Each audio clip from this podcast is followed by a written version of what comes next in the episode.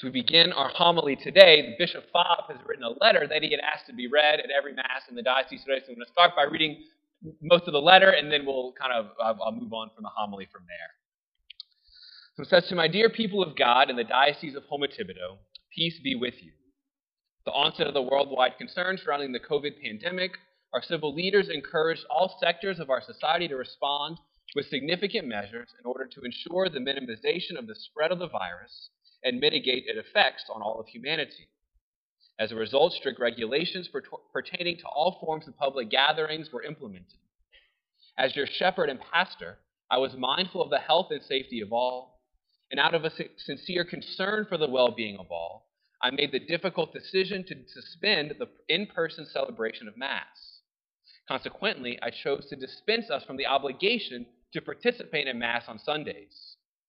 I remain grateful to our priests for their commitment to ministering to you, even in such challenging circumstances. Over the course of the pandemic year, eventually we began to steadily reopen our church doors and allow the faithful to return to participation at Mass in person, even with restrictions. At the same time, our civil leaders dedicated their time and efforts to finding ways to counter the pandemic and diminish the spread of the virus. I have also begun to see with joy the steady increase of the number of people attending Sunday Mass. In a spirit of joy, this has led, had led me to discern that we have come to a point where our church community ought to come together and return to the weekly celebration of Sunday Mass. Over the past year, I have witnessed the challenge it has been to remain focused on our spiritual lives when the Eucharist is absent. Indeed, it is in Jesus that we draw our greatest strength and our deepest blessings. And Jesus is truly present in the Most Holy Eucharist. The Eucharist is Jesus, body, blood, soul, and divinity. And thus I firmly believe that as have, that has been done in other dioceses in our state and around the country, we have arrived at a time when we should once again enjoin everyone to remember that the Eucharist is at the heart of our faith. For these reasons, I have decided to reinstate the obligation to participate in Mass on Sundays and other holy days of obligation. This reinstatement will take place on the weekend when we celebrate the solemnity of the Assumption of Mary, August fourteenth and fifteenth. Beginning with this celebration, Catholics throughout our dioceses are invited and obligated to attend the weekly celebration of Sunday Mass. Please hear me. Your spiritual health and relationship with God is the most important thing to me and my ministry as your bishop. I want you to know Jesus. I want you to encounter him at Mass, in his word, and in the Eucharist. I want you to be close to him. I know that many of us have already returned to Sunday Mass, and I am deeply grateful for your faith and your commitment to God and to your parish communities. I am also aware that there are those who are homebound, elderly, ill, or who have compromised immune systems, or who continue to refrain from leisure activities, social contacts, and other forms of gatherings due to health concerns or concerns with regard to the virus. The Church, in her wisdom and love, has always excused the faithful who find themselves in these situations from the obligation to attend Mass on Sundays and other holy days. If you are one of these faithful, you are certainly excused from this obligation. Be assured of my prayers for you. You are never forgotten. You always receive special remembrance in my prayer. I assure that many of us may have questions regarding the obligation to attend Sunday Mass, and to that end, we have created a library of resources to help us understand the gift of the Mass and why the Church so fervently asks us to attend Mass every Sunday. These resources can be found on our diocesan website. As we prepare for this significant transli- transition in our liturgical life as a Christian family, I encourage you to take heart in the words of Mary. God has truly come to our help. He continues to come to our help, most especially through his Son, Jesus Christ, present in the Eucharist. May God's grace and God's peace be with you. Please pray for me and be assured of my prayers for you." And it's signed Bishop Shelton Fogg. So I think it's very providential that as we begin as an entire diocese to focus on the importance of the Eucharist and the importance of Mass and in our life as Catholics and our life as Christians, that our, our readings today are very perfectly geared to that. If you paid attention, you know that every year we work through basically the Gospels. through, the, through our celebration of Mass. We hear moving through various uh, Matthew, Mark, and Luke. And this year we're in Mark, kind of working slowly through the, the Gospel of Mark. But if you notice today, our Gospel wasn't from Mark. It's from John. So every year at this time, for the next five weeks, we're going to focus all of our Gospel readings on John chapter six, which is specifically the, the, the, the most detailed exposition that Jesus gives to us on the Eucharist, why the Eucharist is important, and why it truly is his body and blood that he gives to us. We heard today the beginning of that as Jesus does this multiplication of the loaves, this miracle where he has this crowd that's following him. And this crowd is following Jesus, and we see um, they're following him because there's something about him that he can that, that continues to, to draw them closer to him. They're, they're intrigued. They see the things that he's doing. And I think although they wouldn't be able to, to say that themselves, um, that the people, they have a hunger. And something about Jesus is drawing them closer to him. And Jesus lifts up for them this hunger that they have. And Jesus in the gospel to these people shows them that he is the only one, he is the only one who is able to truly satisfy that hunger that they have in their hearts. And not just the physical hunger. Like Jesus feeds them and he keeps working these miracles, but they continue to follow the Lord because there's something deeper there. There's a deeper longing in their heart that Jesus is trying to show them, I am the one who can satisfy that hunger. You, when you encounter brokenness in your life, when you encounter brokenness in your hearts and in your relationships, like I am the one who is able to bring peace to that. And I am the only one who is able to fulfill and to satisfy that desire. And I think that we aren't very different from the people who were following Jesus two thousand years ago. We all have deep longings of our hearts.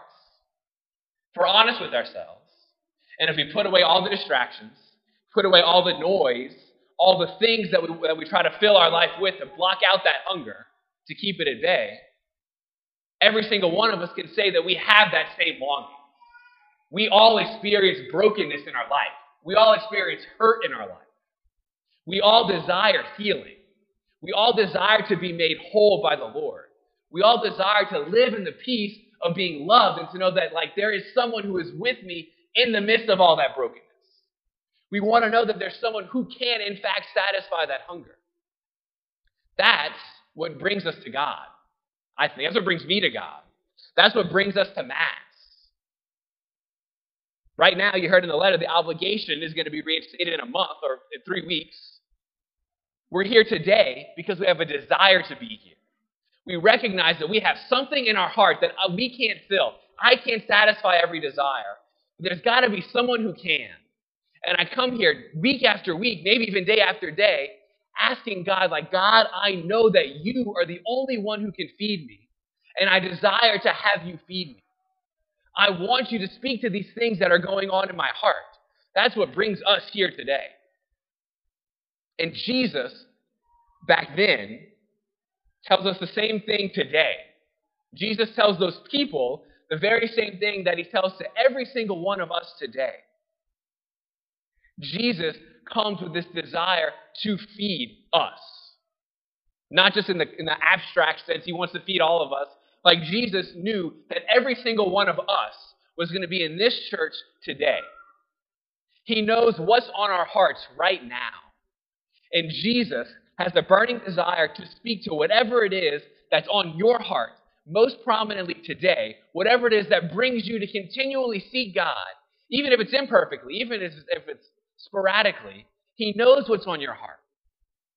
And he says to us today, just like he shows the people in the gospel, I want to, to feed you. I want to bring you satisfaction. I want to bring peace to that longing of your heart today.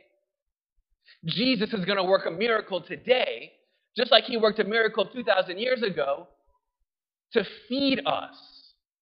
Not just in a bodily way, but to feed our souls. To feed that longing of our hearts, that same miracle and an abundance of bread. He's using bread today to show us, I want to feed you. Not just with bread, but I, I want to feed you with myself. I want to be with you in the midst of whatever it is that's going on in your heart right now that brought you to Mass today. Even if we don't even realize it. Saint John, who wrote the gospel today, was very intentional about the words that he used because he saw what Jesus wanted to do. He used certain words that's going to hearken the, the people who hear this gospel forward to the Last Supper.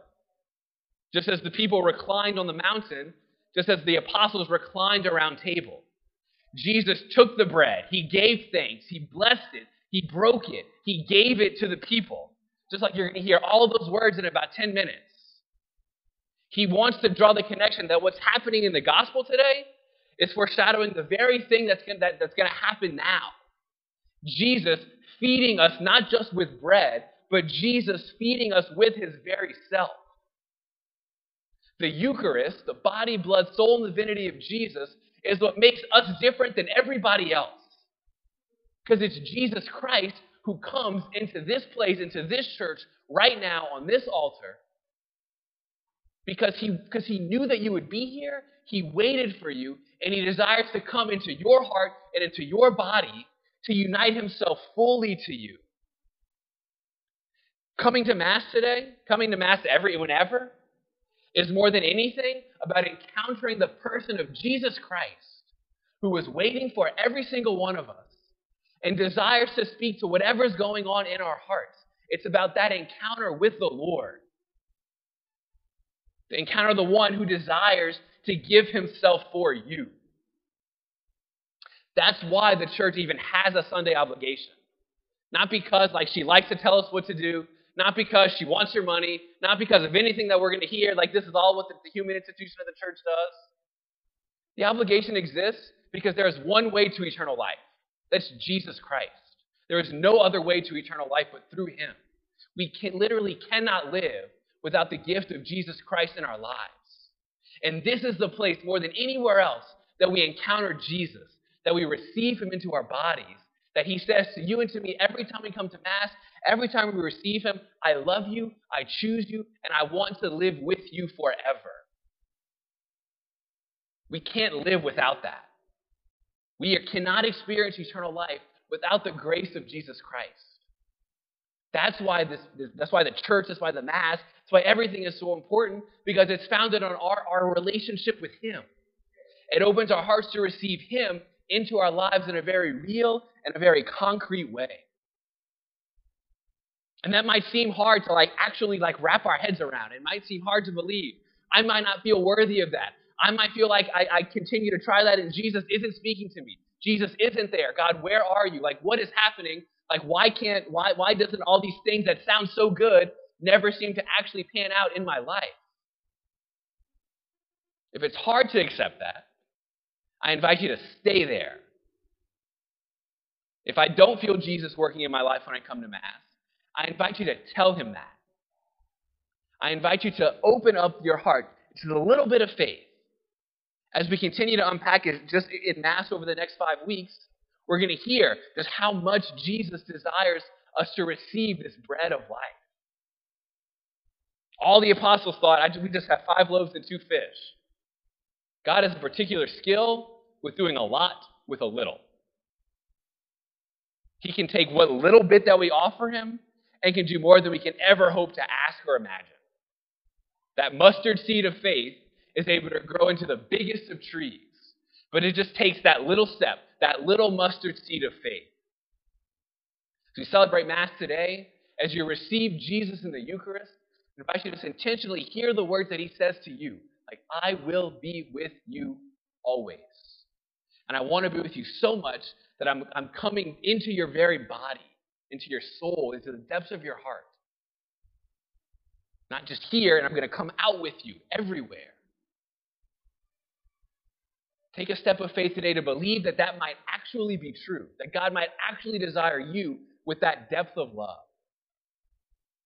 Just takes a mustard seed, that little five loaves and two fish that seemed so insignificant, did so much in faith with the Lord.